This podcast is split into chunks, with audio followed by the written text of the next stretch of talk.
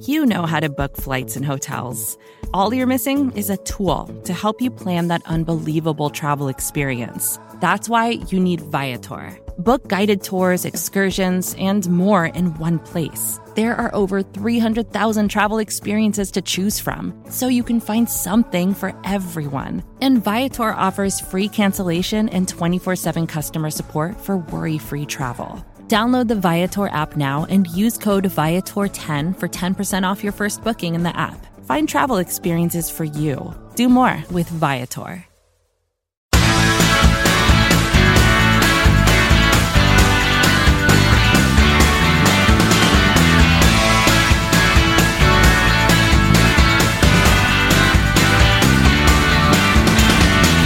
Another episode of the Orange and Black Insider Bengals podcast. I am Anthony Cosenza, joined by John Sheeran. We are here on our weekly show once again to talk about yet another loss by the Cincinnati Bengals, this time in the first chapter of the 2019 Battle of Ohio. The Cleveland Browns got the better of the Cincinnati Bengals 27 to 19. John, how you doing, my friend? We're we're 1 and 12. The the NFL draft is right around the corner and I think mercifully so. yeah. uh, how you doing? Uh, my anxiety levels are really, really, really high right now, and it usually is just because it's Christmas. But there's three games left, and the Bengals still only have a one-game lead at the top of the draft order. So we're it's getting really dicey right now, and that, that Monday night game definitely almost took me over the edge there a little bit. My God, you know my my Twitter timeline. You know, you would think that the Bengals are in the wild card hunt, and everybody and everybody's you know I, go Giants, go Giants. You know, we got to get this playoff though. spot, and it's not really about the playoff spot; it's about the draft spot. But I'm telling you, like I haven't been this invested in Bengals football eh, since they were in the playoff race because it's like a playoff race for losers. It's like this this matters for the first time. The Bengals and the NFL around the Bengals they're, they're playing you know football that actually matters for the future of this team instead of the future is now in April instead of January. So for the first time, I'm actually emotionally invested in Bengals games for like four years. So it, they stink. They're one and twelve right now, but they're keeping me interested in a way that eh, they, they haven't normally done it in the past.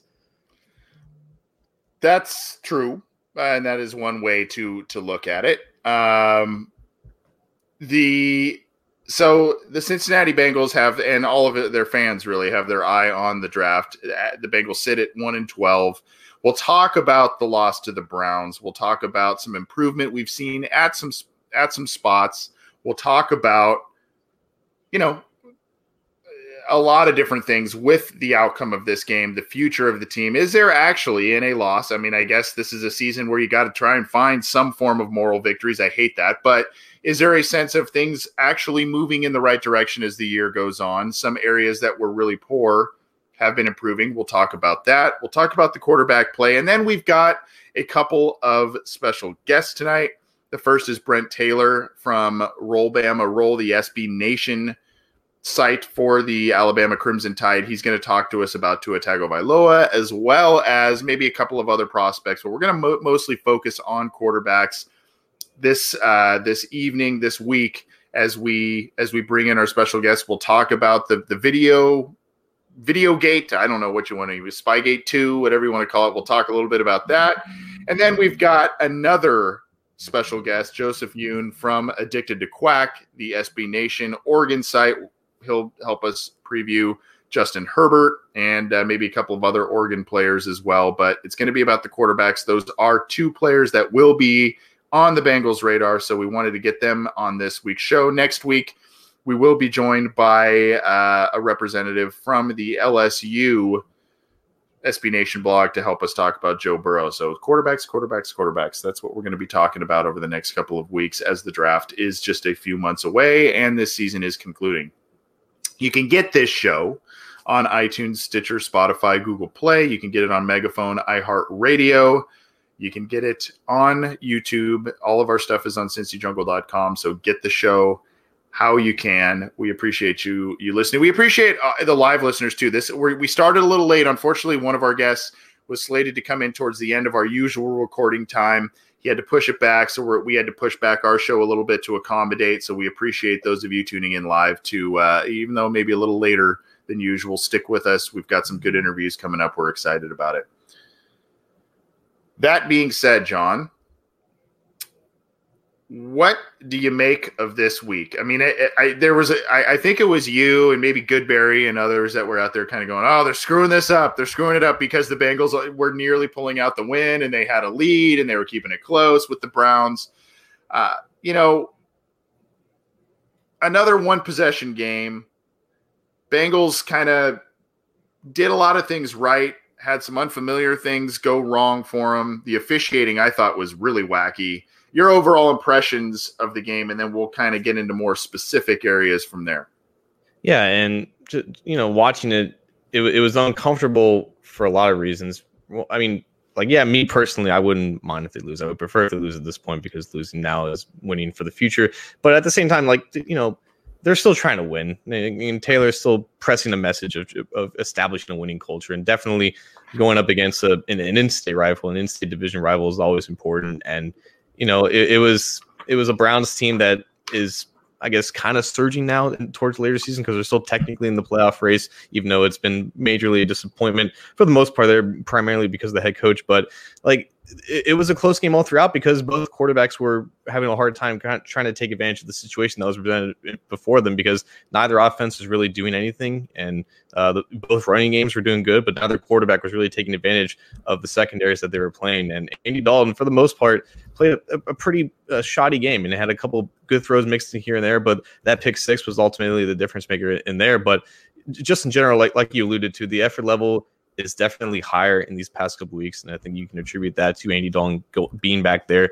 But just looking at just the progression of this team, I think they're both their offense and defensive weighted DVOAs are higher than their actual DVOAs, and weighted DVOAs for from football outsiders take um, heavily weights the later portion of the seasons rather than the earlier portions of the season. So it's taking account for your more recent performances. So they're definitely trending, albeit small, uh, slightly, not not that much, in the right direction. And I think that's been apparent over these last couple of games. The defense has definitely started to step up, only allowing 20 points in this game because you know the seven points came from the pick six. But again, Baker looked pretty rattled, much much more like the the earlier season version of himself.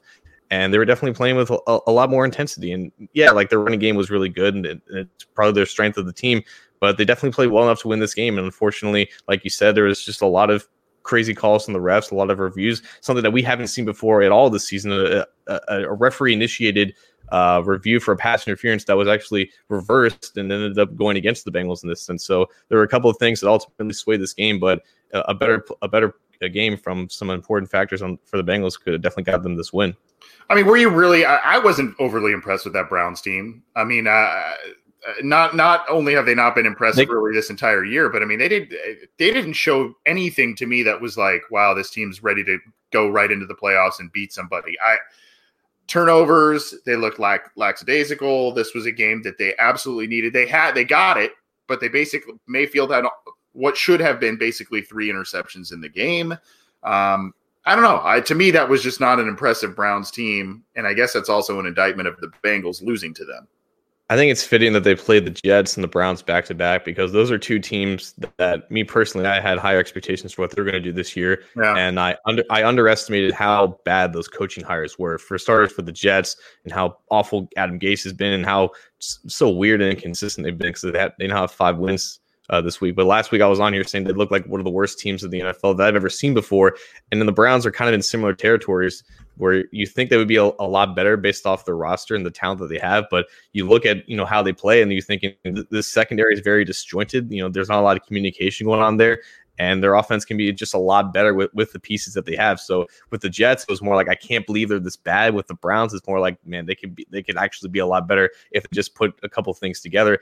I think a lot of that starts with the coaching, but like we've talked about earl- earlier this season, you know, there's not a lot of advantages in that department for the Bengals going up against any other team in the league because their coaches are still starting to figure it out. And to to his credit, Lou Anarumo and his staff are starting to better fit their pieces in the scheme that they tr- they're trying to implement now. We're seeing more of a traditional three four um, front with their front with their front seven, and you're starting to see some secondary players like Jessie Bates play play a little bit more comfortable in the system as well. So they've had the they've had the um, the the advantage of playing some some bad quarterbacks over the past couple weeks. And that's definitely giving them, I guess, some momentum going forward, and that that's the momentum is going to help them going up against another struggling quarterback uh, this Sunday. So the defense is playing well enough to keep them in games, and it's really about the offense kind of um, fo- following suit and starting to have this late season progression. So we'll start. We'll continue the discussion on defense, and then we'll move into the offense in terms of improvement, things we've seen. Um, uh, really, nothing has been, for the most part, working right for the Cincinnati Bengals throughout most of the year. However, we talked about recently, well, really throughout a good chunk of the season, there are now seven one possession games by this team, and you can put that on you can you can I guess put a feather in the cap of Lou Anarumo, kind of like you mentioned, keeping things at least manageable and close for the most part. That the fact that these games are one possession games, um, the improvement of the linebackers really since Preston Brown left. Uh, you know, Germaine Pratt played started to play well. Um, he's kind of PFF grade wise, it's been rising every week. Um, so let's let's talk about the defense. And uh, you kind of put a post up. Really, ta- I think it was the rookie report on Cincy Jungle. Germaine Pratt was one focus. Michael Jordan was the other. We'll talk about him in a minute. But Germaine Pratt was kind of the focus there. I thought he's shown improvement. I thought the safeties, uh, particularly Jessie Bates, has shown immense improvement over the past couple of weeks. Um, and not just because of the big plays. He just seems to be way more near the ball more frequently than before. Uh, a little bit more of consistency on the pass rush the past few weeks. So uh, things just kind of seem to be clicking a little bit. And then, you know, uh, to the defense's credit, like you mentioned, one of those touchdowns the Bengals gave them was off a pick six. So your impressions of the defense and are perceptions changing in your eyes of Lou Anarumo, the job he's doing with what he's got on that side of the ball? So you have addition by just pure addition with the uh, return of Carl Lawson back into that defense yeah. line, giving that pass rush a boost, allowing you know he wasn't healthy for this week, but in, in the weeks that Lawson and Sam Hubbard have been on the field, you, you you have Sam Hubbard playing a little bit less and a little bit more towards his strengths, and having Lawson take advantage of those one-on-one opportunities as a pass rusher on the edge. Behind him at linebacker, you have addition by subtraction by taking Preston Brown out of there and putting in Germaine Pratt into the middle linebacker role, and I think earlier in the season they were trying to rotate both of those guys and pratt really wasn't being put in the best situations and also he was still very young and uh, i think something i forgot i think a lot of people forgot is that he was only a one year starter at linebacker at nc state. He was a converted yeah. safety that uh, had dealt with some injuries. He was a five year player there but he only had one year starting experience. So to throw him out there in the middle of the season as a starter he was going to make naturally make some mistakes. And i think the main thing that has hurt him in terms of his PFF grade has been his coverage bust. And that happened a lot against Baltimore. It happened a few times against the Raiders, but that has slowly stabilized because, like we talked about, you know, the quarterback play for the opposition has obviously decreased. They played the Steelers, they put the Jets, they put the Browns, who haven't really taken advantage of either Nick Vigil or or Germaine Pratt in coverage, and both those guys have been fine there because the, the offenses they're playing are just a lot more simpler and a lot more inconsistent. So you know it, they can only play who they play against, and there's no knocking from the strength of schedule from that perspective. But it's definitely given them a boost ever since the removal of Preston Brown. I think Nick Vigil is one of the like the 15 best pro, uh, linebackers according to PFF. I think uh, Pratt's great, like you said, it has risen up as well. There's just a lot more consistency, and there's still some things that you want Pratt to do a little bit better. He's still missing a few tackles when going towards the sideline here and there. He's still getting the ball lost from time to time when he's when he's in that pursuit role. But in terms of what Preston Brown didn't do well, and the fact that he didn't move well in space, the fact that he couldn't get off blocks, he couldn't stay in his fits, those are things that Pratt, Pratt is still doing very well. And those are things where, that Pratt was doing well before uh, Preston Brown got away. So he's getting more opportunities to do the things that, that that are his strengths, the things that he does well, and that's taking on blockers and making stops at the line of scrimmage. He's one of their best, if not the best, run defender that they have in the second level of that defense. And you know, with with Germaine Pratt's in, in, improvement and increased playing time, you have Nick Vigil now um, taking advantage of the fact that there's no more liability next to him, and, and he's been put in, into better situations as well. He's getting more comfortable in, in, the defense, and you have to wonder if the fact that he's an impending free agent and the fact that he was having a terrible start this year, maybe that's kind of boosted his morale and, and his ability to say, "Hey, I'm in a contract year. You know, I have an opportunity to be brought back on a team that might have." You know, only three linebackers on the roster going into 2020. So I, I think he realizes that this is his time to step up. And, you know, player development is non-linear. It, it, it, takes a while for some guys to really reach their potential. For for Vigil, I don't think he's anything more than an average player still, but I definitely think that he realizes the situation and he's finally putting himself in better situations to succeed. Yeah, and you mentioned it, and Zachary Stemple in the live YouTube chat mentioned it about Nick Vigil playing better. He had probably one of his best games, or at least best halves of football um, that I've seen him play this last week. He really shot off the screen, and uh, you know, almost had two interceptions, snagged one away from uh, the tight end there, and you know, played played pretty well. And uh, you know, that side of the ball, really the the entire team too. That's kind of where this discussion will head in, in a minute. But this team is just it's still it's still playing hard. It's still playing hard, and they're still uh, you know even the veterans seem to be making plays and and showing a high level of effort. Transitioning to the offense, what what did you see from the offensive line? I again, I don't know if it's you know they move Michael Jordan in because of Billy Price. Uh, they say it's his back. I think it's that. Plus, he's been ineffective. Mm-hmm. Um, they seem to really like Michael Jordan, despite him being uh, struggling a lot. Um, you know, is this still more the the the situation where the team decided to alter the type of run plays because that's that's been a big difference over the past month. Um, you know, Joe Mixon now all of a sudden has a shot at getting a, a, a thousand yard season after you know, it looked like he might get half of that for the year. So is this still more play calling and just different run schemes? Or is it a guy like Michael Jordan maturing, kind of growing in his role? He is, I, have said this a couple times on the program, uh, one of, if not the youngest guy on the team. He's a really young guy. So, or is it both? I mean, it very well could be both. But uh, I mean, still not a lot to like up front on the offensive line. Cordy Glenn's return has helped, obviously. And then Michael Jordan really kind of stood out on a few plays this week. Yeah, like there's they're definitely still building off the the the transition they had midseason with that running game, and it did hit some bumps in the road here and there primarily because Billy Price is still there, and like you said, he's dealing with a back injury. But also, like they re- they realize that Michael Jordan has way more potential than, than Billy Price does, and the only way he's going to realize that potential is giving him more reps. And you're already seeing the the, the differences between Price and Jordan in the run game because the main thing that was plaguing them early on the season and why they couldn't get the original uh, running scheme going is was their second level blocking. You had so many linebackers just you know unidentified and, and, and, unblocked in the second level, making easy plays, swallowing easy gaps. Even when you had, you know, three or four blocks on the offensive line being very, being blocked perfectly by by uh, by the other by the other offensive lineman. But Jordan, that has been the main improvement for him so far in these past couple weeks. He's like against the Jets, he, he, I think he had like a, by my count like five whiffs in the second level, and that and those led to bad runs from the offense. He was so much better in this game against the Browns, just climbing up to the second level. I know he had some great pulls uh, uh on some power concepts, but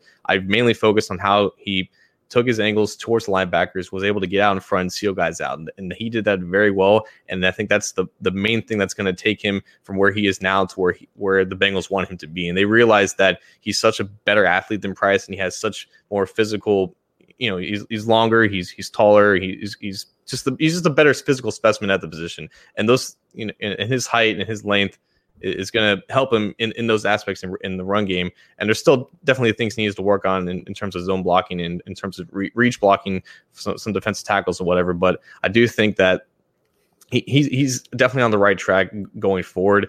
And just the offense line in general, with the return of Cordy Glenn, I think it's worth noting that they've been deploying a lot more empty protection sets with, with Glenn back. I think they trust him and Bobby Hart at this point to handle – uh, um, responsibilities uh, of blocking edge rushers and not giving them a lot of help with tight ends and running backs specifically compared to what they were earlier in the season. So I think that's definitely a shift that's worth noting. And Michael Jordan has done a lot better in, in that regard too, of, of, recognizing his assignments in pass protection and helping out both Trey Hopkins and uh, Cordy Glenn. So the addition of Glenn back into the lineup along with along with Jordan has given them more opportunities to get more diverse and more creative in their overall offensive scheme and you're seeing the slight growth because there's there, there is more consistency in the offense, even with a different quarterback back there, and you're definitely seeing some improvements in that regard. So just the additions of those two give them a lot more options to do the things that they want to do so far.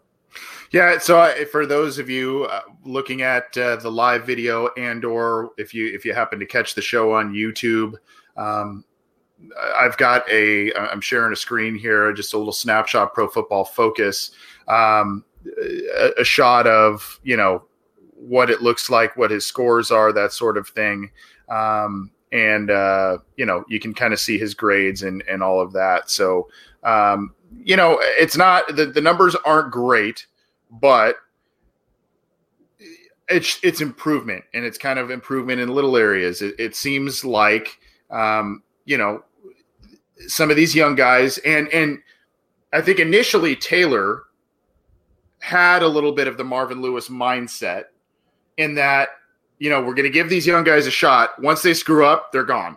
Um, and I think he had that mindset. And uh, feel free to disagree with me if, if you like, or if if you think I'm pulling this out of my rear end here it seems like he may have kind of felt like there's some pressure to win. He's got to he's got to put up some wins, especially with the guys being injured. He's got to put forth a good showing in his you know rookie year as a head coach.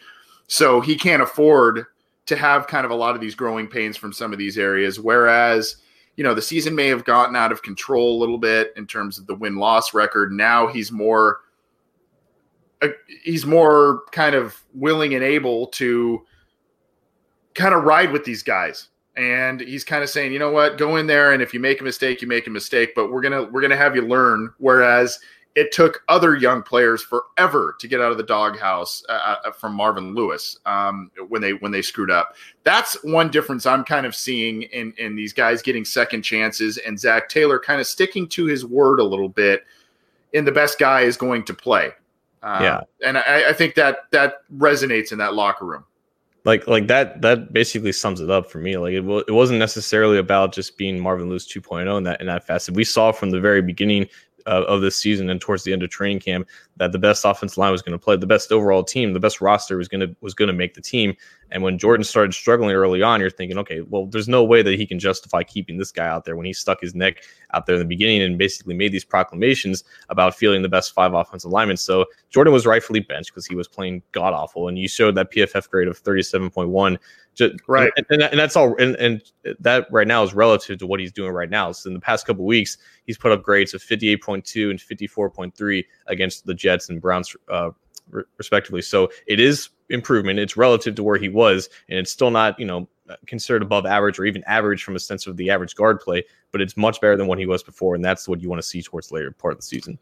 So before we get to the quarterbacks, because that's going to segue into our interview coming up here in just a handful of minutes. Uh, let's talk about the kind of the direction of the team where it's heading. You know, there we're talk we're talking about some perceived improvement from spots that were very weak, the weakest spots on the team, linebacker and offensive line. Not great, mind you. They still let up a 100 yard rusher this last week, but really one of that was because of a 57 yard play. Other than that, it was a lot of just pedestrian stuff. Uh, you know, they they're playing better on the back end of the defense, creating turnovers, almost three interceptions, if not for that weird reversal at the end there. Um, they're creating turnovers. They're limiting the the yards and the points. Another one possession loss. And to me, John, Joe Mixon playing with his hair on fire on a one win team. Tyler Boyd showing emotion, making plays. Andy Dalton kind of showing emotion and and you know, we'll talk more about him in a minute, but Andy Dalton, guys in leadership roles. Carlos Dunlap, a week earlier, coming off a career game, right? These guys are still playing. They're putting forth the effort. Um, there are only a couple times this year, really, you can kind of question the effort, but on a one win team, I think you like to see that. I don't want to grasp for moral victories, but do you kind of, even though the losses are still piling up, do you are you still feeling a little bit better maybe at the end of this season, heading into next year, if they get the new quarterback, nail the draft, that sort of thing, are, are you feeling that things are maybe slowly moving in the right direction as the year's concluding? I definitely do. And I think it's more of a domino effect where there's the right leaders in the right spots of leadership are stepping up and making making sure guys are accountable, making sure guys in the right spots. And because of that, the areas on defense specifically that are most important are playing well. The pass rush is doing well, the secondary is doing well, and because of that, the linebackers, the best two linebackers on this roster, are playing good enough. And right now, the defense is playing good enough to win ball games. And on offense, the offensive line is is doing at the at the bare minimum an average job of, of protecting the quarterback, and they're doing a great job of opening more lanes to the running back, and they're working in unison in this new refined scheme that they have. And the receiver play is still questionable because they don't have the best guy out there. But like you said, Tyler Boyd, he's still trying out there. Joe Mixon's still trying out there. They're getting both CJ Uzomah and Tyler Eifert more involved in the passing game. They're creating separation with, with more five route concepts and keeping uh, the quarterback back the, back there in empty protection because they they're starting to trust the offense line a little bit. So, you know, they're still losing. They're, they're still a bad team, but things are trending upwards in the in the ways you want to see for a team that's one and twelve with a coaching staff that is as unexperienced as them. So there's definitely positives to take away from a game like this. Yeah, Robert Obrecht in the live Facebook chat says that effort shows that the players are still buying in. In my opinion, Steve Gray in the live Facebook chat says Mixon is a beast. Imagine him with a good offensive line. Yes, definitely. Uh, and he's had you know the the offensive line last year was subpar this year has been even worse. If he gets, I think it's 70 or so yards per game over the next handful of games, he will crack a, a thousand yards again behind both of the two really some of the worst lines the Bengals have had in recent memory. So that's something to be marveled with. And John, like I said with Joe Mixon, he is a volume guy. He is a volume touch guy. He seems to he seems to get better. Is that it's it's an old adage, but he seems to be one of those guys that just continues to kind of churn up yardage and tire a defense out, especially you know, he's he's showing physical play and I think that goes back to the effort, but uh, you know, his style of play is he's going to seek out contact and uh, you give him more carries, he's going to he's going to produce.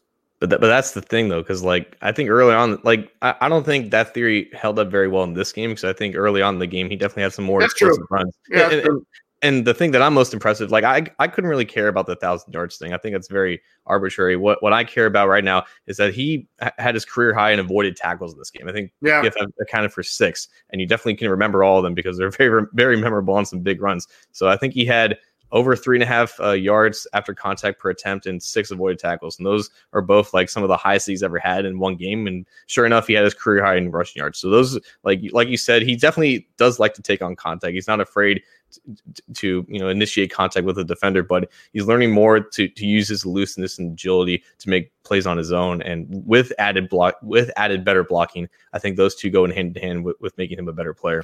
I, I I agree with a lot of what you said there. I will say this, and someone else brought this up as we're sitting here kind of gushing about the coaching staff and everything. There were some very questionable play calling decisions oh, yeah. uh, in this game on third down in goal to go situations in the red zone. And some of that were either giving Joe Mixon the ball from like uh, uh, two straight carries from the seven yard line. And then you you know he doesn't get anything, and then now you've you've dug yourself a hole. And then on another occasion, you're at the two yard line from first and goal, and you line up in shotgun and pass it twice. Um, and all of a sudden, you know you're you're in a hole there too. So very questionable play calling in certain scenarios, and obviously some of those situations would have boosted maybe Mixon's play a little bit, um, or, or, stats, I guess, a little bit. But uh, that is one aspect of this game that really kind of cost the Bengals some of those critical play calls in situations. And in those two drives I mentioned, the Bengals turned the ball over on downs and got a field goal when they were at the seven yard line, the Cleveland seven yard line from the first down, and a first down at the Cleveland two yard line three points. That that that's unacceptable. It's, I the, he Dalton almost threw a pick on the on the first goal yep. with that. I, I, if that was a pick six, I'm like they could really go back to Ryan Finley at this point. And honestly, like I I, I don't I don't hate the QB draw audible at, uh, on the second position uh, of question. Just the fact that they ran it earlier in the drive, that I think kind of gave it away. And then Bobby Hart kind of allowed his guy to get a little bit too much depth and got him got him around and kind of blew up the play in general. So these things are you know fun to look at in hindsight. I don't think they were the worst play calls, but definitely could have used a better execution. And, and of course, it's just like the Seahawks in the Super Bowl. Like, it, damned if you damned if you didn't, you know, run the ball with Marshawn Lynch and just beat the Patriots there instead of trying to get Q a little a little pick play. So like again, the the red zone troubles are definitely troubling, but those weren't the only situations where they could have won the game. So right. at the end of the day, it's, it's all relative. Right. Uh, we're going to get to Brent Taylor of Roll Bama Roll, the SB Nation blog, in just a few minutes here. He's going to join us to talk to Tagovailoa, preview him and our continue our 2020 prospect watch list. Before we do and we wrap up kind of the Browns talk, John, John, let's let's chat a little bit about Dalton and what you saw there. You know, the week prior, he is he's a guy that was, you know, his balls were, you know, not affected by the wind and he was making throws, fitting him in Dust. tight windows. Also, this, yeah, that. yeah, yeah. But there, there, this week was he he was kind of back to the old Dalton, right? Um, if if there was a better version of Dalton seen against the Jets, this week I, I feel like was the Dalton we saw through those first eight starts, right? The one touch, you know, one interception, no touchdowns, kind of a, a decent amount of yardage. Completion percentage is kind of okay, and he's got him close, but not winning games. Uh, the pick six, however you want to slice it, you know, you can do the goal to go situations, but the pick six was kind of the score differential of the game.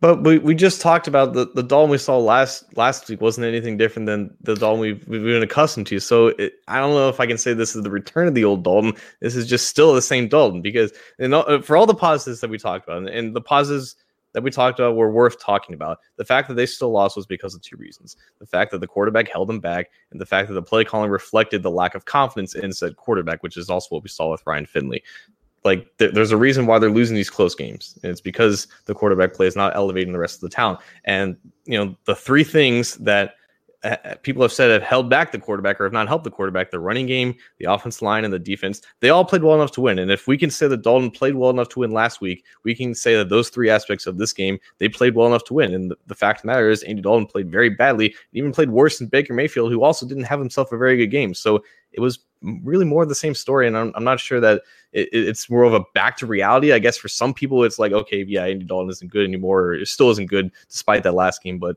I don't think it, it means any, anything different from uh, the people who have their eyes open in this sense. Yeah, it, you know, there's always there are always going to be excuses. There are you know the injuries and this, that, the other thing. The throw to Auden Tate that was a pick six. That was that was a poor throw and and that's the guy who's got the biggest catch radius on the team, not named AJ Green. So, uh, and even, maybe even more so than AJ Green. But um, you know, it, it was a poor throw. There were a couple of other nice throws mixed in with some bad decisions, bad throws, and you know you've got 200 plus yards, uh, the interception, and no touchdowns, and and there you have it, another loss for the Bengals. So, um, you know, I, I, I guess my my thing was I thought he played better last week than he played this week, but sure. but like like you said, uh, you know, stat lines very similar, end result very similar, and uh, unfortunately, you know, him under center with or without certain personnel is not winning games for this team, and that's that's why quarterback is a major discussion uh, for the Cincinnati Bengals coming up here as they approach the 2020 NFL draft. But the Bengals lose to the Browns 27 19, a one possession game. Very weird game in terms of officiating and what the Bengals decided to do in the red zone and the late field goal, try for the onside kick. Very odd game, in my opinion, but um, kept it close. Another one of those one possession games. And, uh, you know, here we are, one and 12 talking about another Cincinnati Bengals loss. Too many to they're they're two and fourteen in their last sixteen games dating back to last year. So, um, you know, whether it's Driskel or Dalton or Finley, they're just not winning games, and the quarterback position is is something that just definitely needs to come under under scrutiny, whether some of you think it's fair or not. Um, that's that's kind of the reality of the situation. Hey, this is Scott Galloway, author, professor, entrepreneur, and most importantly, host of the Prop G podcast. We got a special series running on right now called The Future of Work, where I answer all your questions on surprise, the future of work. Questions including what are we missing when we work remotely, or how do we handle work life balance when a major opportunity comes knocking? From the provocative to the technical, we're offering insights you won't want to miss. So tune in to the future of work, a Prop G Pod special sponsored by Canva. You can find it on the Prop G Pod wherever you get your podcasts.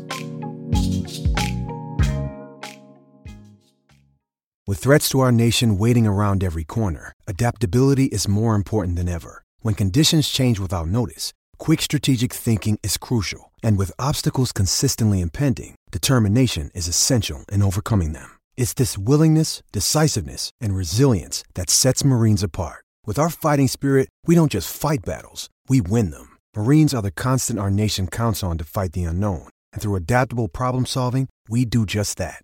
Learn more at marines.com. This is the Orange and Black Insider Bengals podcast. We are part of the SB Nation family of podcasts on Cincy Jungle's podcast channel, among other shows that are on that channel as well. So check out Matt Minnick's Chalk Talk, Orange is the New Black. Those are a couple of other shows that are on the, the program slate.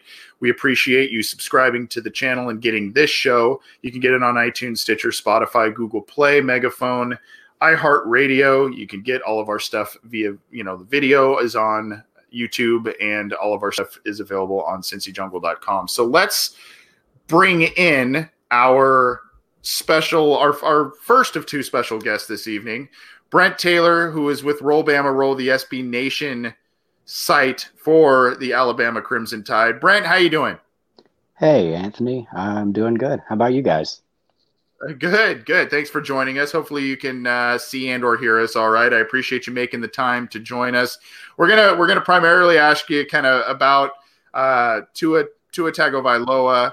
I, I guess I'll start with this though. Um, I don't want to say that that the Alabama season has derailed because they are still one of the strongest teams in the you know in the nation. But had he not been injured, Tua, do you think that the Bama team would be in the playoff picture, or do you think that you know that loss to to LSU kind of sealed their fate, and the fact that you know the quarterback who came in for him just wasn't going to you know wasn't going to cut it, but do you think that him being healthy would have changed the current look of what's going on with the Crimson Tide? You know, there, there's always those ifs. What what if? And you, you hate it. But this Alabama's decade of basically college football dominance started when Colt McCoy got hurt in a national championship game. And so that that's kind yeah. of been a running joke is if only Colt hadn't got hurt. And we've made fun of Texas for years for that. So I, I guess I kind of have to lay off of that one. Uh, but what ifs and buts, right? yeah, ifs and buts. Uh, the LSU game, I don't think that would have made a difference. I think Tua was about as healthy as he could have been, and Alabama just lost. The yeah. Auburn game, that that's a little different. Um, you, you know, it was a three point game, and the backup quarterback threw two pick sixes, one of them in the end zone. But on the other hand, it was playing. I guess you guys are from a lot further up north and probably don't see it much, but when Alabama plays in Auburn, things go bad. In some way or another, something always goes bad. So I, I don't know. I don't hold a whole lot of hope, regardless that Alabama would have won that one. So if you were to look at Tua as uh, as a Alabama quarterback and potential NFL prospect. Um, he's got a number of different strengths. Uh, you know, you could you could point to a handful: the deep ball, leadership, uh, toughness, playing through some of those injuries.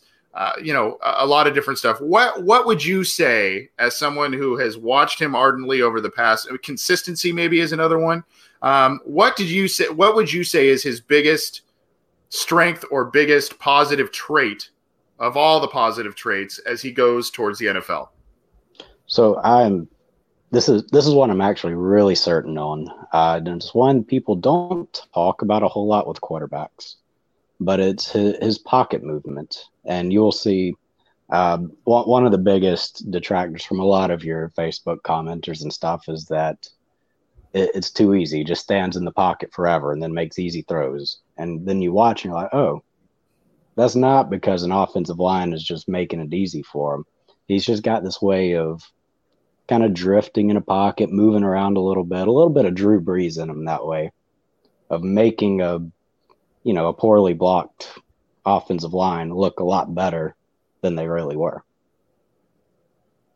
I definitely agree with that. I, I definitely see a lot of Brees in the way that he manipulates the pocket. But of course, the one thing you know, I, I would love for for the, the main discussion around Tua to be what he's good at. But obviously, a lot of Bengals fans are really concerned about the injury and the current one right now, and the fact that he already had a couple major ones uh, before this. So, from someone who's followed his entire career, from someone who's kept the updates with all of his recoveries and whatnot, like I, don't want to say I don't want to ask you if he's injury prone, but can you give just the general fan of uh, the general NFL, NFL fan a prognosis of what injuries that Tua has has suffered and how he's recovered them, and what, in your best opinion, is his prognosis for his recovery going forward in 2020?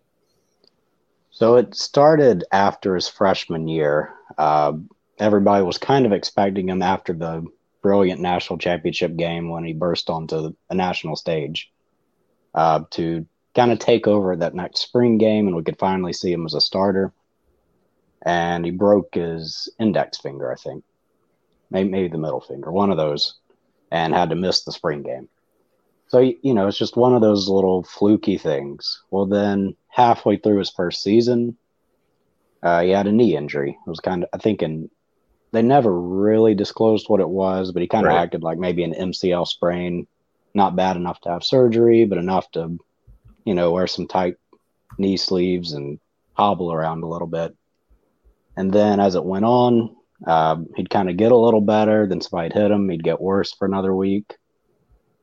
And then he ended up spraining another ankle. And it was either the other knee or the second ankle in the SEC championship game and ended up having to be benched because of that. Uh, he had a tightrope surgery on that ankle and was ready to go for the championship game that year. And then came into this season and then had another ankle sprain, had another tightrope surgery, was almost looking to full speed again, and then had the devastating hip injury. Uh, when it first happened, there was a lot of people saying this was similar to the Bo Jackson injury back in the day, mm-hmm.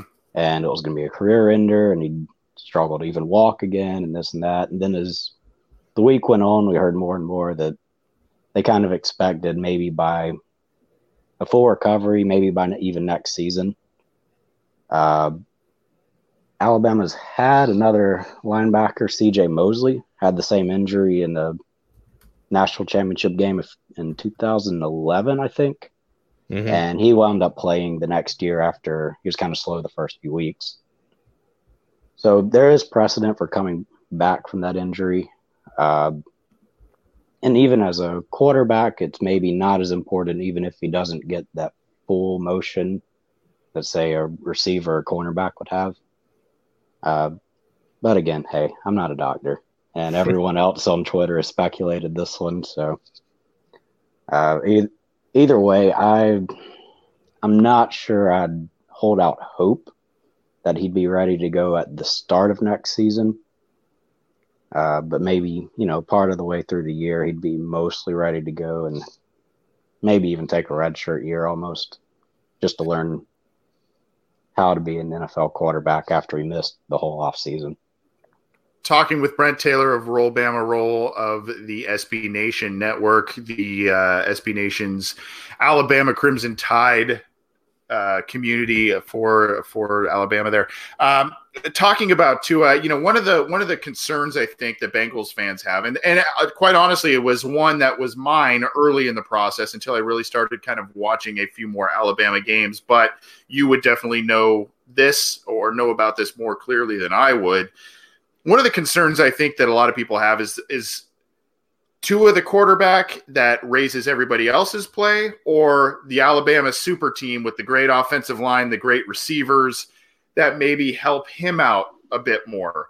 What do you think is more fact or fiction there? You know, is is is Tua raising the play of others, or is he a little bit of a product of such a great football team because Saban is such a, a great recruiter and they always get the talent?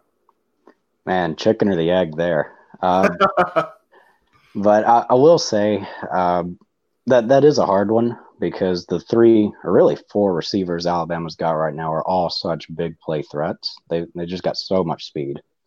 And but I, I will say in the years leading up to this, kind of one of the favorite criticisms of Saban's teams have been kind of a plodding, slow, not all that effective passing offense you know, we've got the game manager quarterbacks and maybe one receiver that's pretty good. You got a Julio Jones or Amari Cooper bailing you out on third down. And other than that, it's mostly ineffective. And then all of a sudden, you get one new quarterback, and all four receivers are making that quarterback good after years and years and years of the offense kind of being held back by a passing game. Uh, so that that's kind of where I'd point to that. But you know, it's also a changing of times. Passing's easier, easier than it ever has been, and all those receivers did come in at one time, so it very well could just be some really great receivers making great plays on slant routes.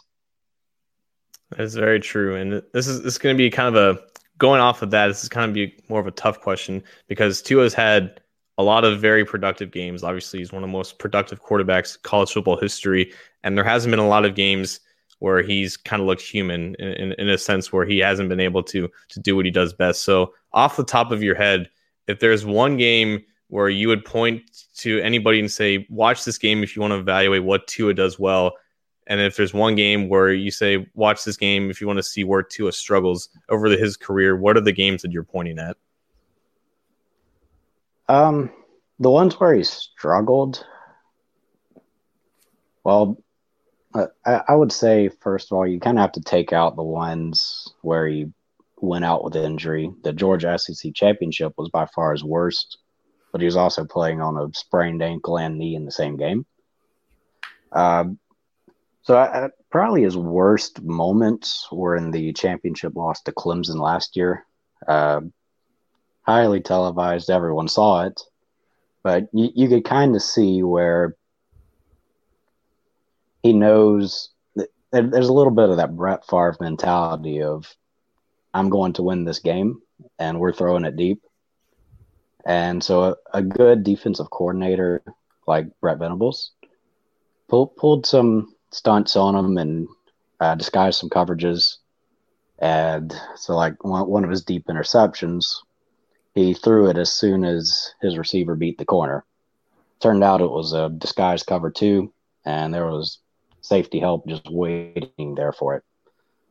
So that that's kind of a big one to watch for. The other thing, uh, at the end of the or no, end of the second half of the LSU game this year, he pulled it again. Twenty seconds left in the half, decided to throw a risky one over the middle and just hit a linebacker straight in the chest.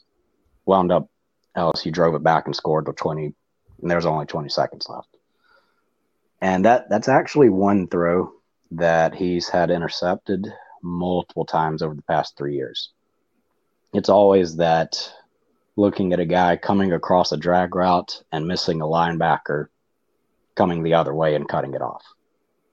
So that that's been kind of his biggest I, guess a bugaboo is a certain throw, is that that deep crosser and a linebacker coming from the opposite direction.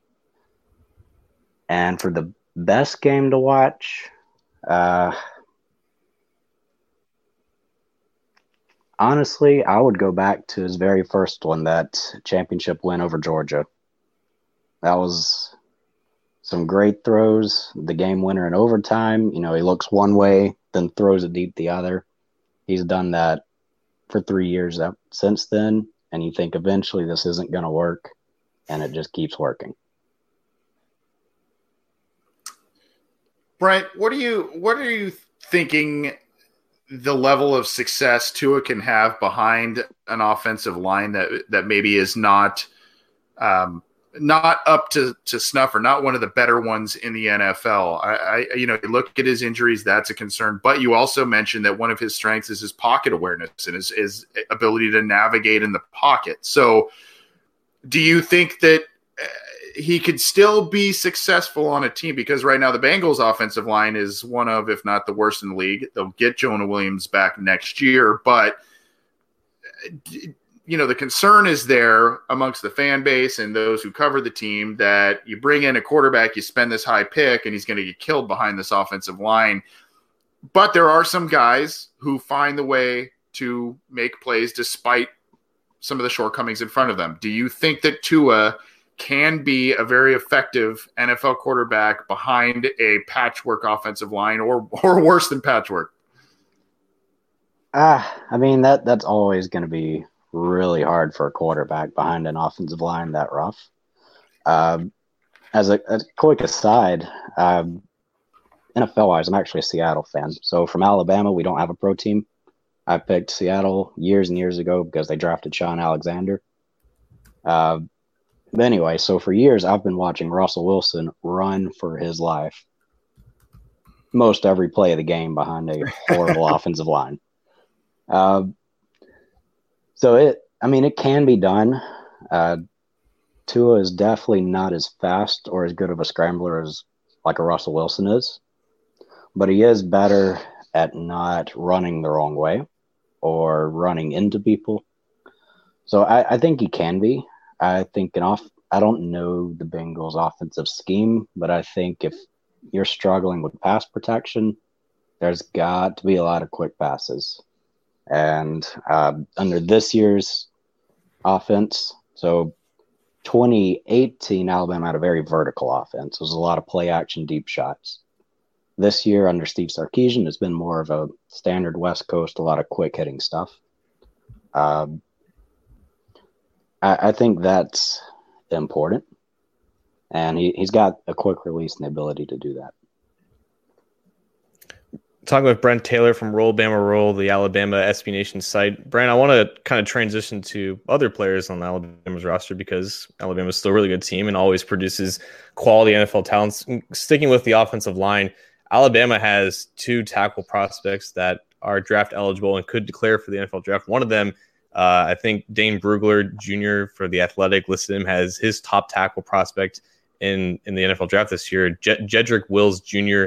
and the other guy being Alex Leatherwood. In, your opinion, which of these guys really stands out more to you as as the better professional going forward? Obviously, you know you can classify w- which of them you think has been better in Alabama, but in terms of translatable skills into the NFL, like athleticism and how they handle power, which one are you more confident in having the better NFL career?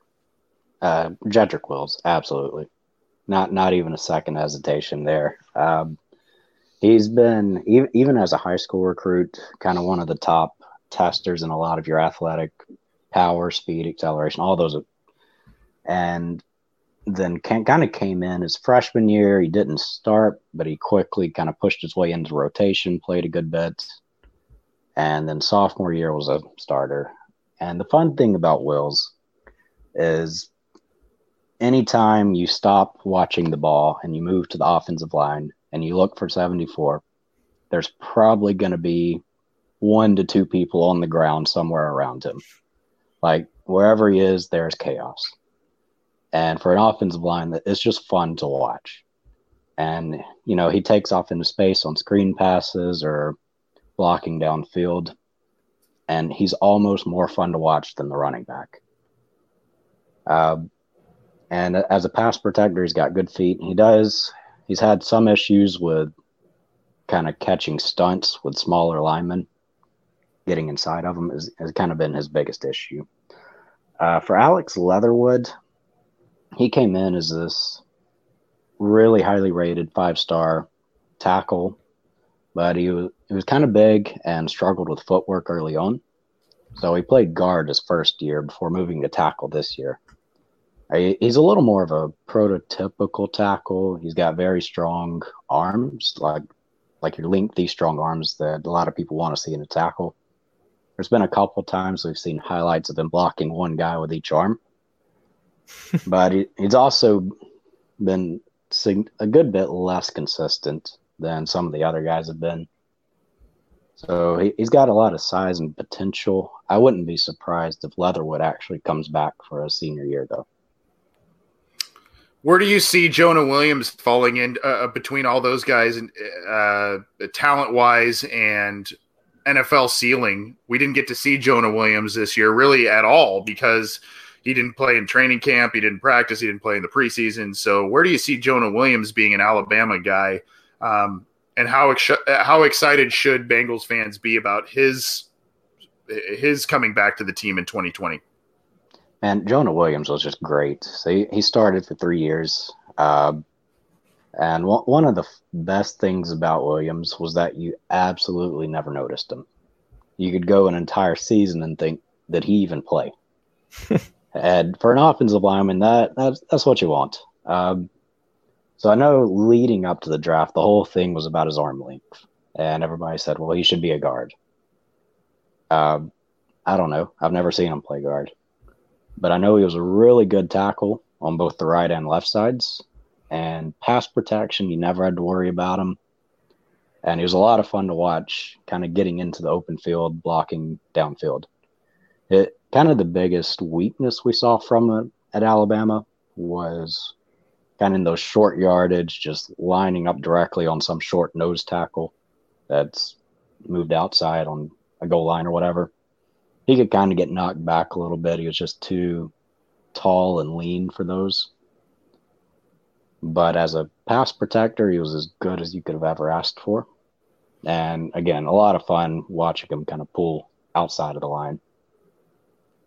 Well, that's something to look forward to, most definitely for the Cincinnati Bengals, and they need a lot of help on the offensive line. They they are they desperately missed him this year. Brent, we're gonna get you out of here. Before we do, we're gonna put you in the in the hot seat. A little bit of a prediction machine here.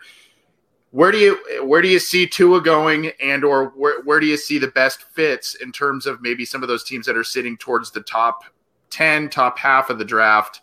Um, as I know we're a few months away from it, but uh, what do you think on that? Where do you think he lands, and what do you think is the best fit? Um, you know, honestly, before if Ryan Tannehill had not broken out, I was thinking he'd fit really well with the Titans. Hmm. And kind of the offense they've been wanting to try to run with Marcus Mariota and never have been able to. Uh, but Tannehill's been playing so well lately. I think maybe they'll look a different direction. And uh, I don't know the Titans' record right now, anyway. I think they're eight so and five. Eight and five, so they they'd probably be picking around twenty or so. But, um, so I'll I'll come off of that one. The the Dolphins tank for two. I don't think is going to be a thing anymore. Everybody's looking for Joe Burrow now. So, how about the Oakland Raiders? Hmm. Well, we'll throw it out there. Uh, they're kind of getting tired of Derek Carr over there, and are going to be looking for some complements to a decent run game. So yeah, I'll go with the Oakland Raiders. Okay, Aaron so you back with Josh Jacobs. Yeah, yeah, there you go. Yeah, yeah. You think you think he may fall a little bit then? You're you're thinking he may be because right now the Raiders are what are they six and seven or something. Yeah, like so, some they're somewhere around fifty percent. Yeah, um, so you, I, I think he could. It's it's one of those things with an injury like that. Um, who was it a couple years ago that the linebacker out of Notre Dame? I think. Oh yeah. Was it Jaylon uh, Smith? Jaylon Smith. Yeah, Jaylon Smith. You know, he fell from a surefire top five pick to somewhere like, well, maybe he'll be a fourth or fifth rounder now, and it, it really all just depended on if a team decided to go for it. Which I mean, that's how it is with any pick. But with high-profile injuries like this, there's such a big range. If a top five team says, "I think will be better," then they might go for it. Yeah. But if nope, everybody thinks I don't think so. We'll wait and see, and then who knows? He might drop to the Patriots. oh gosh! Oh goodness! Um, what a what a week to, to bring that up. Wow. Uh, Tommy Wagner in our Facebook chat says Tua would go to the Colts. I think that would be kind of interesting and possibly a good fit there too. But uh, we'll see how it all plays out. Brent, thanks for joining us. I know we we said 15 minutes. I think we kept you much longer than that, but we enjoyed chatting with you and getting the insight on Tua Tagovailoa and other Alabama prospects, both coming out this year and the one the Bengals grabbed last year. Where can people follow you, find your stuff, all that good stuff? Uh, so our website is Roll Bama Roll. The Twitter handle is at Roll Bama Roll, and then I'm you'll if you follow that, you'll end up seeing me eventually. I'm Brent Taylor. My Twitter is at BTBama22. Uh, that, that's really it. But yeah, Roll Bama Roll. You'll see me writing there a good bit. Awesome. Well, thanks. Uh, you guys do good work there. Thanks for for coming on the program. If the Bengals end up taking Tua or other Alabama prospects in this coming draft, we'd love to have you back on and, and chat with you about it if you're willing and able. Absolutely. Yeah, I'll do these podcasts. And a lot of times after Alabama players get picked, I'll do kind of guest writing pieces for the different SB Nation sites around. It's one of my favorite times of the year. Awesome. Well, we'd love we'd love to to tap you for some of that info. Appreciate you coming on, Brent. All right, thank you guys. All right, take it easy. Uh, that was Brent Taylor from Roll Bama Roll, the SB Nation uh, Alabama site. There, good stuff. Good good uh, insight on on Tua there. I thought John, especially some of what he thought was the uh, some of his strength, you know, his biggest area of strength. I thought that was a really interesting piece and something that could be very valuable to the Bengals. And he could have said so many different things. Like yeah. he settled, he settled on pocket and Spielberg, and that's definitely the thing that sticks out. But like, man, he's like he's just the most balanced of these quarterback prospects in terms of strengths because he has great velocity in, a, in an arm, he has a quick release, and he has the pocket management and skills, and he has the production. It's just it, it really is a shame that he's the one that has this injury issue. Yeah, it would this this I mean I think a lot of people a lot of Bengals fans would still be on the Burrow bandwagon especially if the LSU game you know, oh, of course. you know, if that played out, continue to play it the same way, and if he remained healthy, though, you know, the rest of the season, it, it would definitely make for a very interesting debate um, going forward, especially if he was able to get Bama into the playoffs. Maybe those two teams meet again in the play. You know, it's just like what if, what if, what if. You know, it's it's kind of a bummer, but uh, he seems like a really great kid. So hopefully he can overcome that and have a have a great NFL career. So, um, uh, you know, really good stuff from Brent. Uh, we're, we're seeing. Um, you know, uh, some some comments in the chat as well saying thanks thanks Brent and, and whatnot. So good stuff from him. Go follow him, follow that website, um, and get some information there, especially as the NFL draft approaches in, in, a couple of months. So our thanks to him for helping us preview one of the the major quarterback prospects, one of the big three um, in this year's class that the Bengals may be looking at, and. We'll be joined by Joseph Yun in just a little bit to talk about Justin Herbert, the Oregon quarterback that uh, that we'll be, you know, previewing him as well. Next week, we'll be talking uh, about Joe Burrow with uh, someone from the SB Nation LSU site. So, quarterbacks, quarterbacks, quarterbacks. I teased it at the beginning. This is the Orange and Black Insider Bengals podcast. He's John Sheeran. I'm Anthony Cosenza. We just talked with Brent Taylor. You can get this show basically wherever you get your audio audio podcast. So subscribe to our channels, get the show. Uh, our show and a couple of others are on the uh, Cincy Jungle podcast channel. So check it out. We appreciate the support. We appreciate all the feedback. We love seeing you guys tune in live and uh, you know interacting with us and each other. That's always cool to see. So try and join us live when when we can. We're going to try and get to a listener questions uh, episode this week. We skipped it last week, so maybe John, if you're available, we'll we'll get to that later this week. And uh, you can always send those our way. But get this show how you can. Subscribe to our channels, and as always, keep it to cincyjungle.com for all the news, opinions, analysis, and our podcasts. John, the Bengals face the, the uh, would you coin it the evil empire? Is that is this like the the version of uh, I, I, I, think evil is like implied there so it's just the empire. okay. Okay all right. Well the the empire uh they they are set to face bill belichick and tom brady. Um we'll get to kind of a little bit of chat about the game itself but before we do the headline that has dominated really kind of the NFL landscape uh, is the fact that the Patriots were caught videotaping the Bengals sideline while they were playing the Browns this week. Um, there are conflicting reports as to what happened, who it was, who the staff member was, what their purpose was. Patriots are doing their usual recoil and defense of their, I don't know, whatever it was. But uh, I, I, don't know, John. I mean, I, I, tongue in cheek, you'd say, do you really even need to? Watch? You know, you're the Patriots. You're do you? You've got Tom Brady and Bill Belichick. Do you even really need to do this uh, against a one and twelve team? But nothing really surprises me when it comes to whatever happens to the Bengals in 2019, and when a headline like this pops up about the New England Patriots. Like so, so that whole comment, people forget that the team that they taped in Spygate 1.0 back in 2007 was the 4 and 12 New York Jets. And the, the Patriots that year went on to go to the Super Bowl with an undefeated record. They unfortunately lost the, the Giants in the Super Bowl, but that was one of the best teams in NFL history. Um, doing that against a team that ended up picking like top five in the draft and ended up picking like Mark Sanchez or something. So it doesn't matter who the, the, opponent is. The Patriots will always try to find a competitive edge against any team that they play. Um, and you know, I, I, think the Patriots, for, for starters, for one, r- recognize that the Bengals aren't like a, a, traditional one in twelve team. They are playing a little, a little bit better than they are. They are playing competitive football. They've been in seven one score games, so they're from that just pure perspective, they're not taking the Bengals lightly. Two, Patriots aren't very playing very well uh, on their own accord right now. They're on a two game losing streak, and I don't remember the last time the Patriots have ever lost two games in a row. I definitely don't remember the last time they've lost three games in a row. So even with those factors going in, I don't think they would ever take a game like this lightly.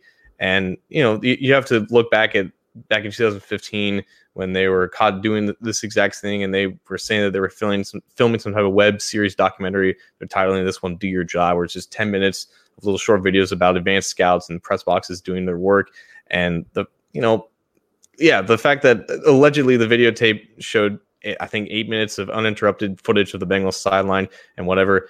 Me personally I, I don't really care. Like it, it doesn't affect me at all. It, doesn't affect my perception of the Bengals' luck, of my perception of who the Patriots are. They're they're known for doing stuff like this, and really, like this is a this is a big deal in the NFL. Specifically, when the Patriots do it, this is a big deal in the MLB. When the I think the 2017 Astros were caught about something like this, like a, like a month or two ago, how they were stealing uh, catcher symbols from the 2007 2017 season when they won the World Series.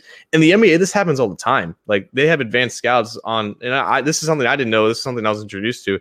But they just like teams just have advanced scouts courtside and just watch and, and, and just watch and take notes about what, what signs and signals coaches use and what type of communication devices that they use with players and stuff and, and, and things of that nature. So it really is a matter of perspective of, of what sports you follow and, and what how this stuff is tolerated. For me personally, though, like the Patriots are one of the best teams in football. They're struggling right now, but they're they they wouldn't have any trouble beating the Bengals regardless.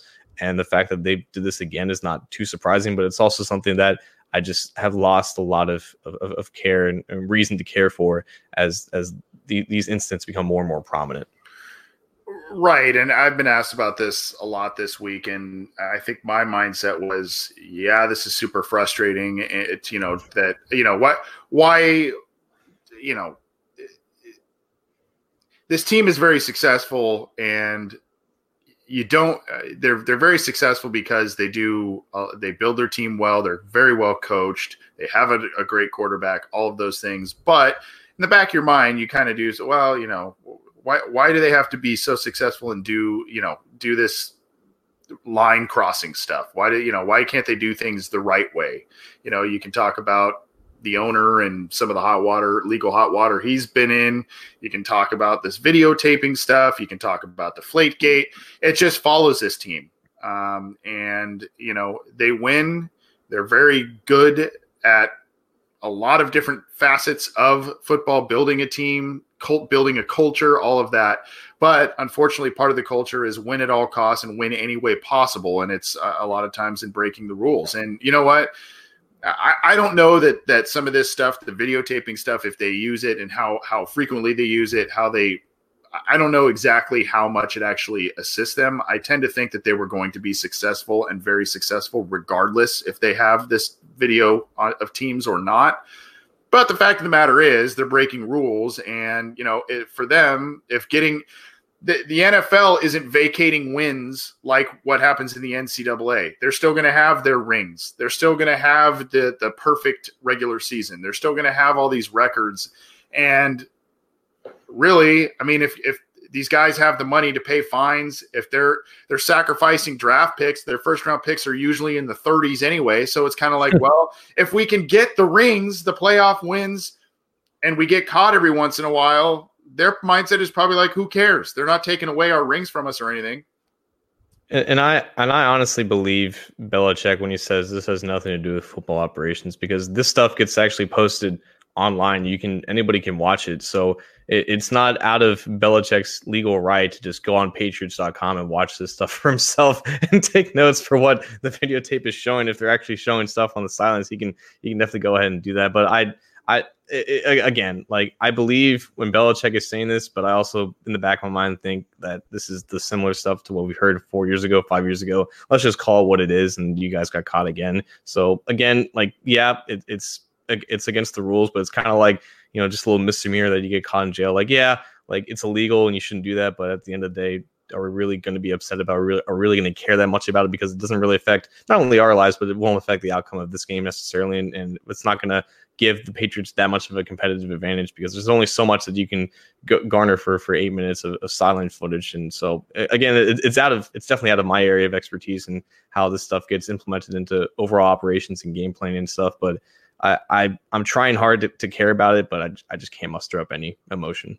Yeah, I mean it's just it, it's kind of like you know this year for the Cincinnati Bengals has been a weird one. It's been frustrating to to watch, and these type of things where they're, I guess, a victim, if you want to call them that.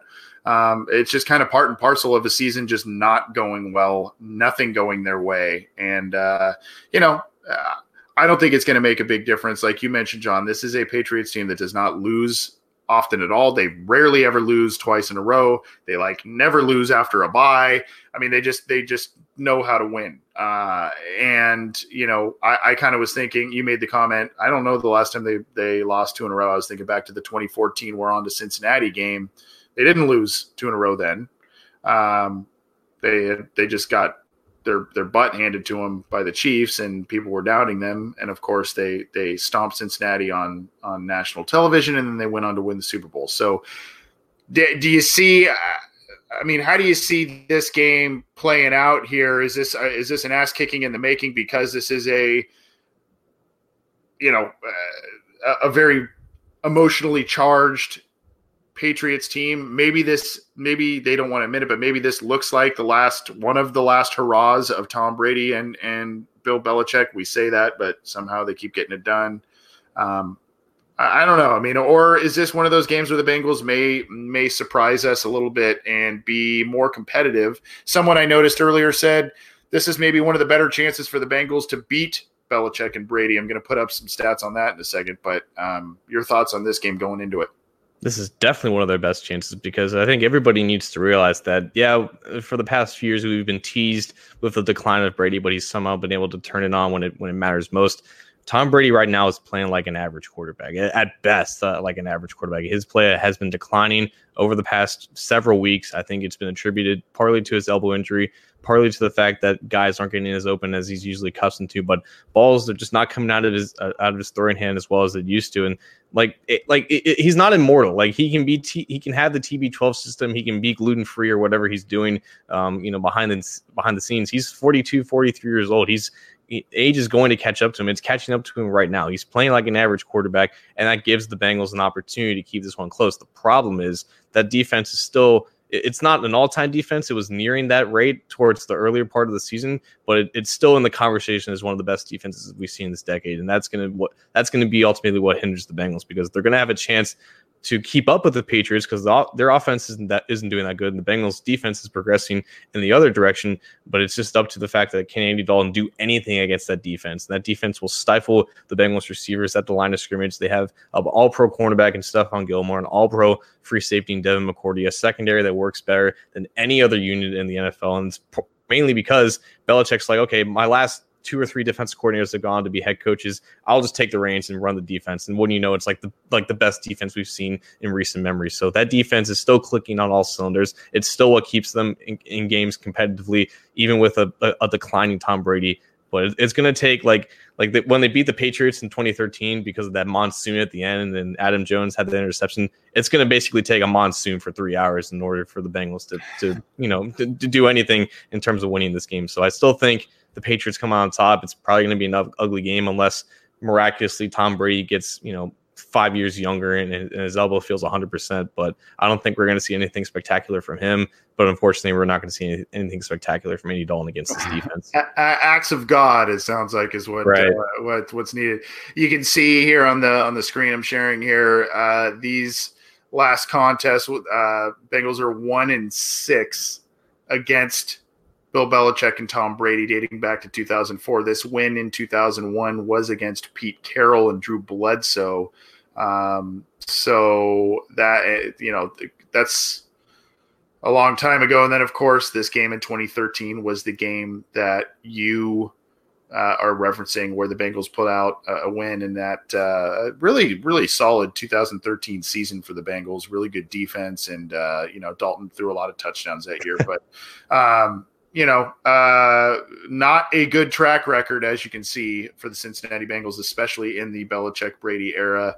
Uh, and and here's the other thing: if you look at these scores, aside from 2004 when the Bengals had a very uh, potent offense, I mean, 38-13, 34-13, two touchdowns there in 2010, and that was on opening day, and that game was out of control really fast. So that's actually more generous than what that score would indicate. Uh, you know, 13 to 6, the win. They barely pulled that off. The we're on to Cincinnati game in 2014, 43 to 17. And then uh, in 2016, 35 to 17. So not the most like uh, they, they stink, yeah, they stink against them. It is what it right, is. Right, right. Uh, I do think that this week uh, uh, they have a good chance to potentially um, keep it relatively close because uh, you know of what the Patriots have and have not been doing. But I think that this we're we're not going to be seeing the eighth one possession defeat by the Cincinnati Bengals this week is what I think. And just real quick, Troy Taylor in the comments section. I know this is something that you mentioned on Twitter. How about Mike Brown saying he doesn't care about them cheating? Dude's a joke. And I, again, like, I think he had more of a reaction to that than I did. Yeah, I, you know, his his comment was, "I don't have anything for you." Uh, apparently, to a reporter. Um, you know, Mike Brown doesn't say a lot to the media at all. The fact that he said anything like at right. this point of the season, right? Crazy. Right. He doesn't talk to anybody. Um, that comment just really sums up Mike Brown.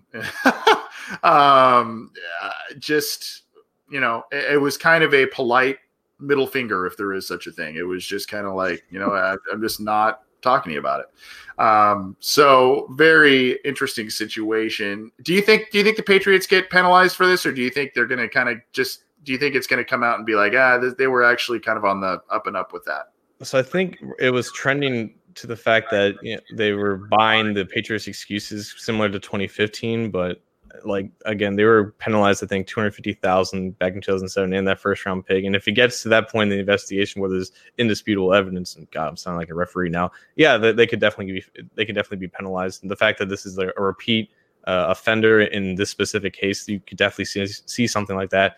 But I think the the initial reports were that the NFL was was understanding about them and the fact that they were cooperating with the situation in general. Um, I don't know. It could, it could be either way, but if they are going to get if they are going to get penalized, it's going to be more than what we would see for any other team in this situation.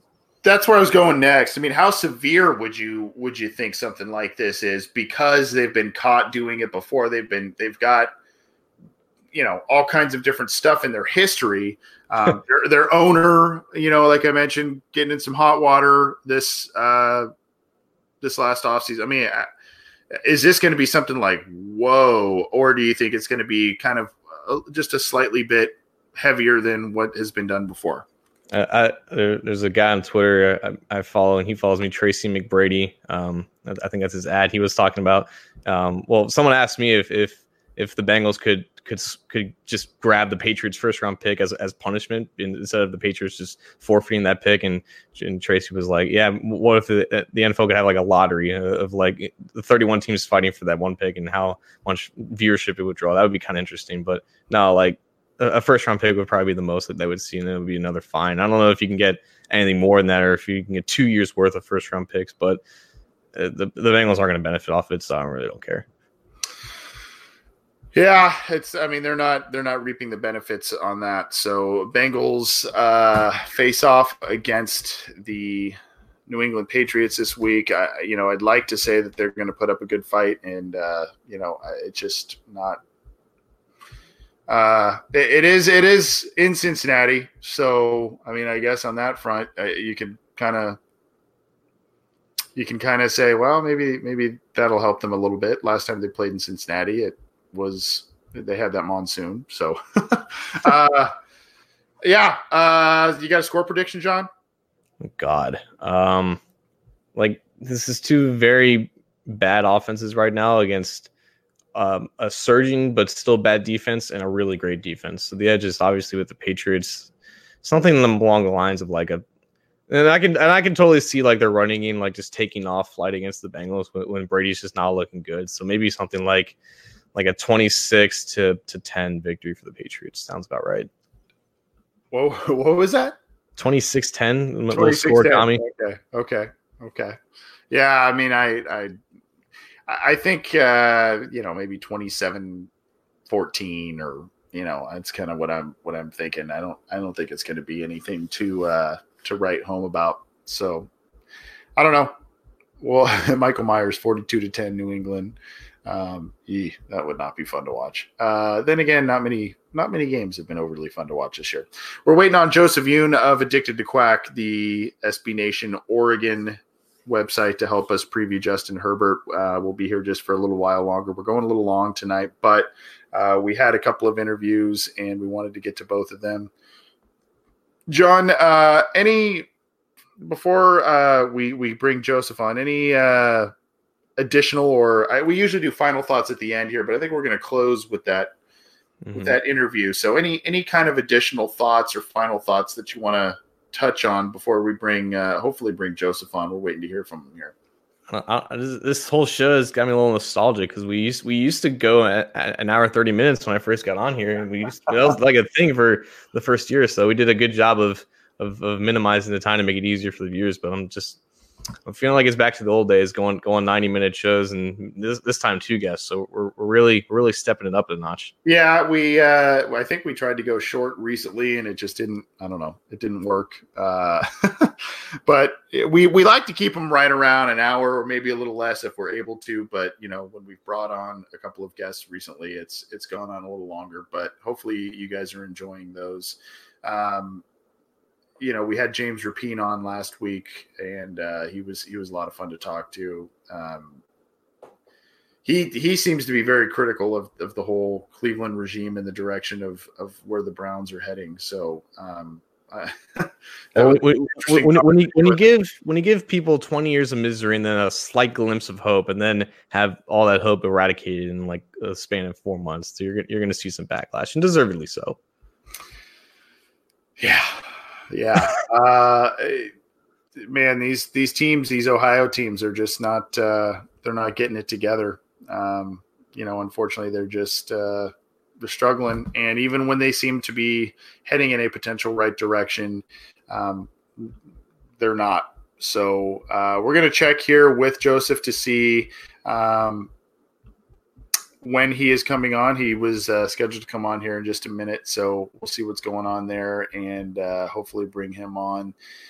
We did talk with Brent Taylor of Roll Bama Roll, the SB Nation's Alabama website. He helped us uh, preview Tua Tagovailoa as we uh, continued our 2020 prospect watch, and it was good to talk to him and and uh, get some insight there. Hopefully, the Bengals maybe draft some Alabama players this year, and, and we can bring him back on the program if if the player fit is right. Of course, this is the Orange and Black, uh, Orange and Black Insider Bengals podcast. He's John Sheeran. I'm Anthony Cosenza. You can get the show on iTunes, Stitcher, Spotify, Google Play. You can get it on the Megaphone platform, iHeartRadio, YouTube, and CincyJungle.com. Well, John, uh, waiting to hear back from Joseph. We'll give him another minute. Hopefully, he he comes on here. Uh, I hope he does. We we wait. I, th- I, think it's fitting that you know the Oregon guy is the guy that makes the East Coasters stay up till ten. Uh, you know, I think it's I think that's very fitting. When we when we were conversing, um, you know, it's funny. It was usually I, when I conversed with folks, it was like it's always Eastern Eastern time, Eastern time, Eastern time, and it's it's kind of regardless of most of them are on that time zone anyway. But um, you know, it's just funny how that Eastern, Eastern, Eastern. But um, you know, Brent was uh, he referenced Central Time, and and Joseph was talking about Pacific Time, and uh, it's a rarity, and I, I appreciated it being where I am. But yeah. yes, I I I do find it humorous that he's making everyone he's having everybody stay up late, uh, especially you.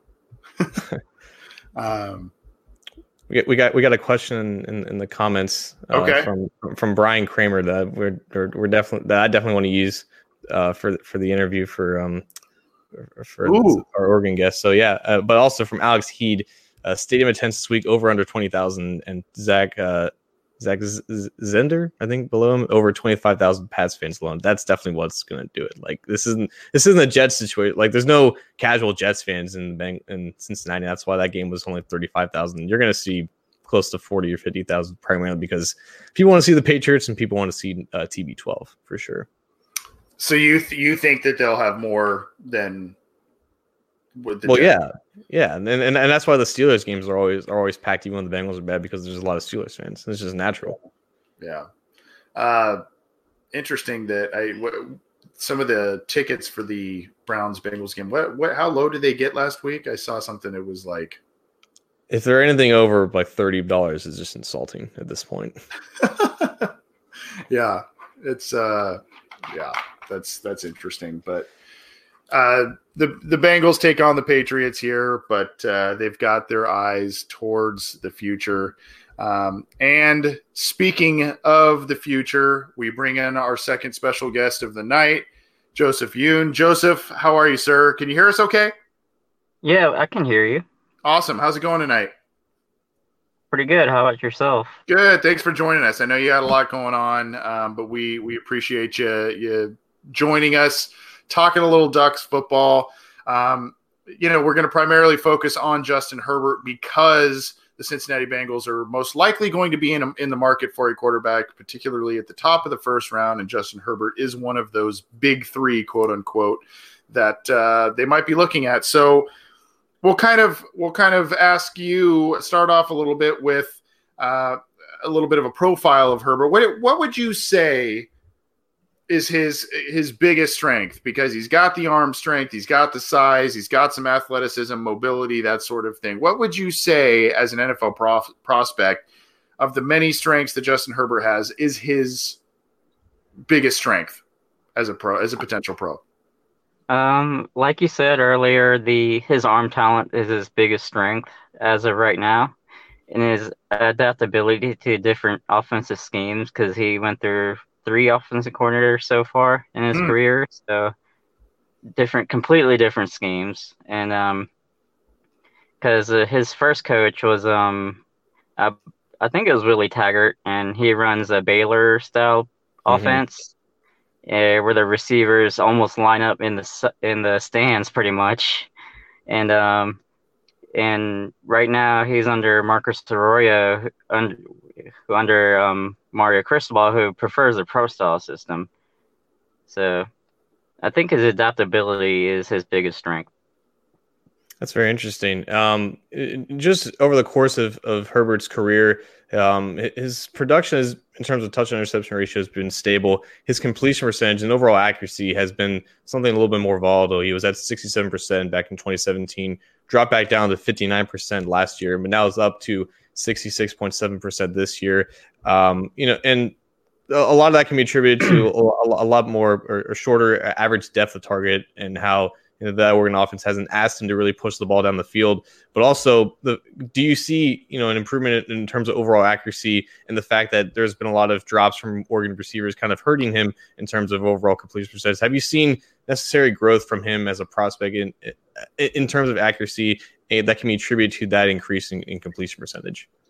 Well, last year, uh, Oregon led the led the country in drops from his receivers, and he had a he had a favorite target last year, Dillon Mitchell, who was an undrafted free agent from the Vikings, and so obviously he didn't have Mitchell this year, so he had to spread the targets around, and yeah, so it's um I believe his accuracy is more towards like 62, 63 percent than the 59 that we saw last year.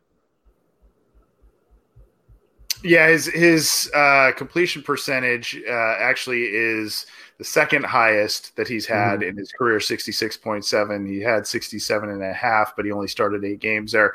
I, I think, Joseph, the big question here is, you know, why the inconsistency? Uh, is it is it John, my co-host, mentioned the drops? Uh, you kind of talked to that a little bit. Justin Herbert seems to have of of all of the quarterbacks in this draft, I think raw talent wise, he's probably got it all. You mentioned the arm strength, all of that. Why some of the inconsistency? Why some of the disappearing acts in uh, bigger games or or games they had to have? Um, you know, I think that's probably the biggest concern and why he might be, uh, you know, a little bit further down the pecking order for some teams as they look to draft a quarterback. Um, fundamentally speaking, as a passer, he's not fully developed yet because he's been he's been hurt all, a bunch earlier on in his career. He had a collarbone injury his sophomore season, I believe, and then um, and then his, his lower half needs uh, needs a lot of work because he likes to throw off his back foot a lot, like a lot like Jay Cutler does in the past, unfortunately, and um, he's not he doesn't he doesn't throw any antis- anticipation throws. He doesn't throw any receivers open. He hmm. just throws it. He just throws it to a spot, and hopefully the receiver's there. He's that kind of passer. So um, basically, he needs a babysitter like uh, Jared Goff does with Sean McVay. so yeah, basically, the scheme requires him to have a receiver open at all times. So He's uh he has zero anticipation is oh what I'm trying to say. Yeah. So so obviously like you said he's not fully developed and he is more of a raw prospect even though he has 4 years of starting experience but that I mean that that raw arm strength can get him out of some situations, and it's definitely fun to watch. In terms of of dealing with pressure and, and creating out of structure, would you say it's more of a strength or weakness for, for him? Because uh, playing in Cincinnati, you're, you're going to deal with some pressure in your face from time to mm-hmm. time because their offense line is still struggling, and so, and sometimes guys aren't going to be open initially, and you may have to find different passing lanes out of the pocket. Would you say that right now that that you're, you're comfortable? Like has he improved in that area where when he escapes the pocket, it's more of a, well, let's see what he's going to do instead of a, oh my god, he's he's he's going out of structure. Um, he's he's definitely growing in that regard, but his pocket awareness is um is almost Blaine Gabbert esque. Oh, so, oh, yeah, he's he has a tendency to lower his eyes and uh, just scramble, but he takes a lot of sacks, unfortunately. And uh, the Oregon offensive line, as you as you might know, is one of the best in the country. Yeah. Mm-hmm. So it's um most of the sacks were on Herbert, but there were some sacks on the offensive line, but mostly it's just he doesn't have the pocket awareness that a senior should have. It's more like true freshman level, but it's um it's the offensive line didn't develop until basically his junior and senior year where they got thrown into the fire early, so they had to develop really quickly. And as you know, undeveloped linemen are, you know, not good. So, um, yeah, it just he tends to try to fade away from the pressure, and it's not. He has arm talent to get the throws there. It's just sometimes it's just hit or miss. It's like a mixed bag of what you get. Talking with Joseph Yun of Addicted to Quack, the SB Nation Oregon website. Uh, appreciate his time talking some Justin Herbert with us. Um, I I want to. We've been talking quite a bit about Justin Herbert. We'll kind of circle back around to that as we conclude. But um, saw a comment in our live chat about Troy Dye, who actually uh, is a a brother of former Bengal Tony Dye. Um, talk about him a little bit. Is he is he worth a look for the Bengals as a as a linebacker kind of hybrid player? Um, and if so, maybe you know what's his value? I would put his value around maybe the highest would be the third round. Maybe the lowest I would take him is the fifth round because uh, he he has he's kind of a tweener frame wise, so you don't know where to place him actually. So he's kind of like a Deone Bucannon for the Cardinals way back in the day. Well, not way back, but you know, a couple of years ago. But um, he, from the scouting reports, he's uh that I've written in the past that he's he has good tackle numbers, but he's not very physical at the point of attack. So that may be due to frame, that may be due to defensive scheme, but um, he's not very he's not what you would call a Luke Kuechly or anything. He's just uh he may be a two down linebacker at the next level.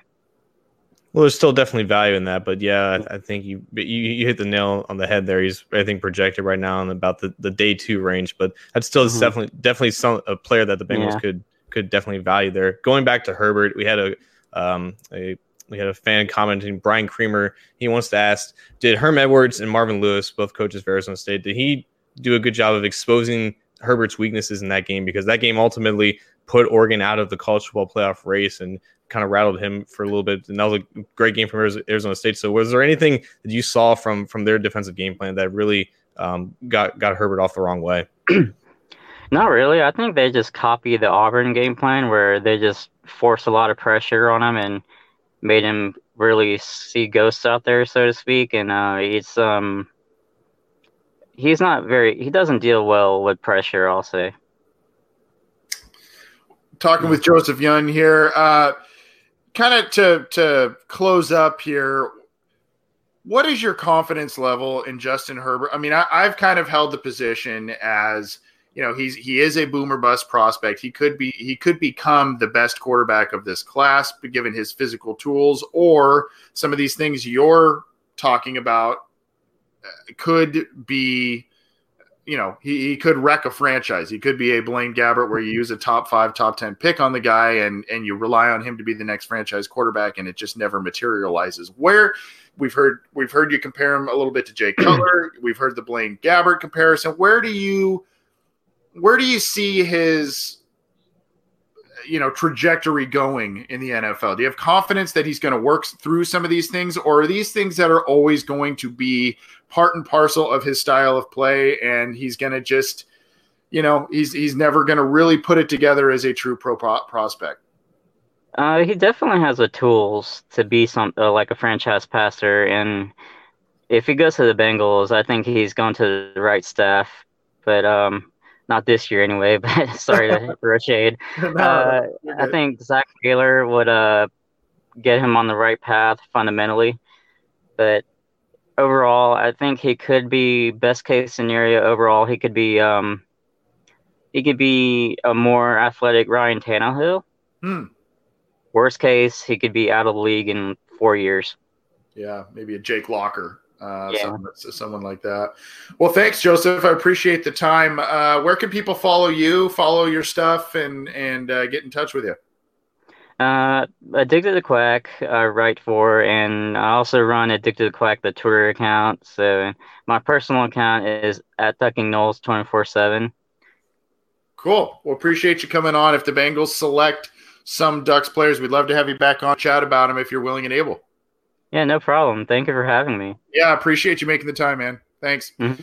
Uh, that was Joseph Yun of Addicted to Quack. Uh, not exactly the glowing endorsement of uh, of Justin Herbert there, but hey, he's a guy who's watched a lot of Justin Herbert, and those issues are. I mean, that's that's what we've seen. That's what a lot of people have seen, and that's what people are worried about. It's it's.